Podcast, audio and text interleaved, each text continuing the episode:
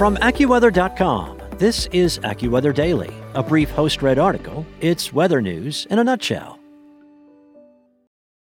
Mom deserves the best, and there's no better place to shop for Mother's Day than Whole Foods Market. They're your destination for unbeatable savings, from premium gifts to show-stopping flowers and irresistible desserts. Start by saving 33% with Prime on all body care and candles. Then get a 15-stem bunch of tulips for just $9.99 each with Prime. Round out Mom's menu with festive rosé, irresistible berry chantilly cake, and more special treats. Come celebrate Mother's Day at Whole Foods Market.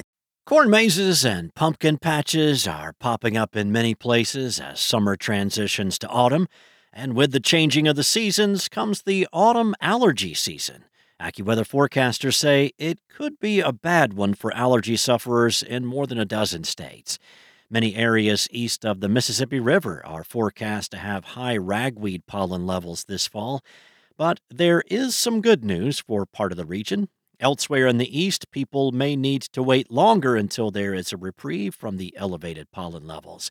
AccuWeather meteorologists are highlighting the southeast as the region where fall allergies will be worse than any other areas of the country due to the predicted late arrival of crisp, cool autumn air.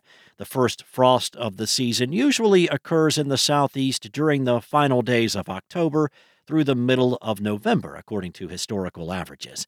Some areas of the West will also face an unusually high amount of pollen, especially in a zone from southern Idaho to far western Arizona, where wet conditions have been prevalent in recent weeks.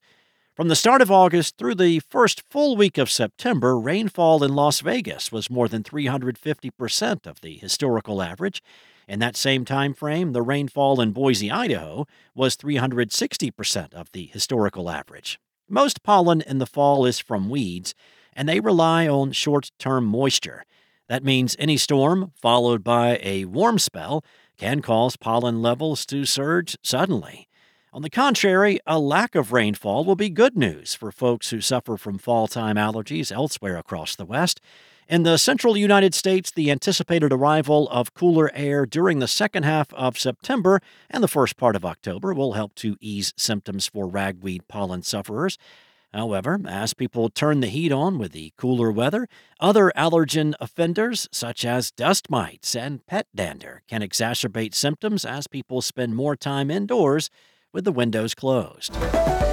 Also of interest at AccuWeather.com, a new study revealed the Apollo 17 lunar lander module left behind by U.S. astronauts on the moon's surface could be causing moonquakes.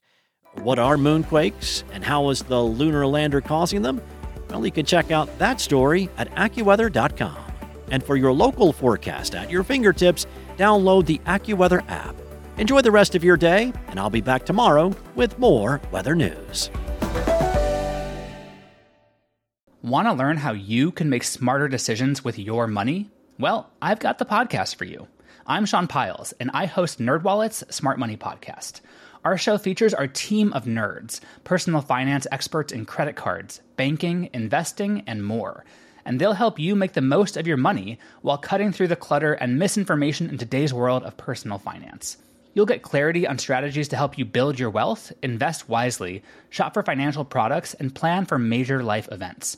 Listen to NerdWallet's Smart Money Podcast wherever you get your podcasts.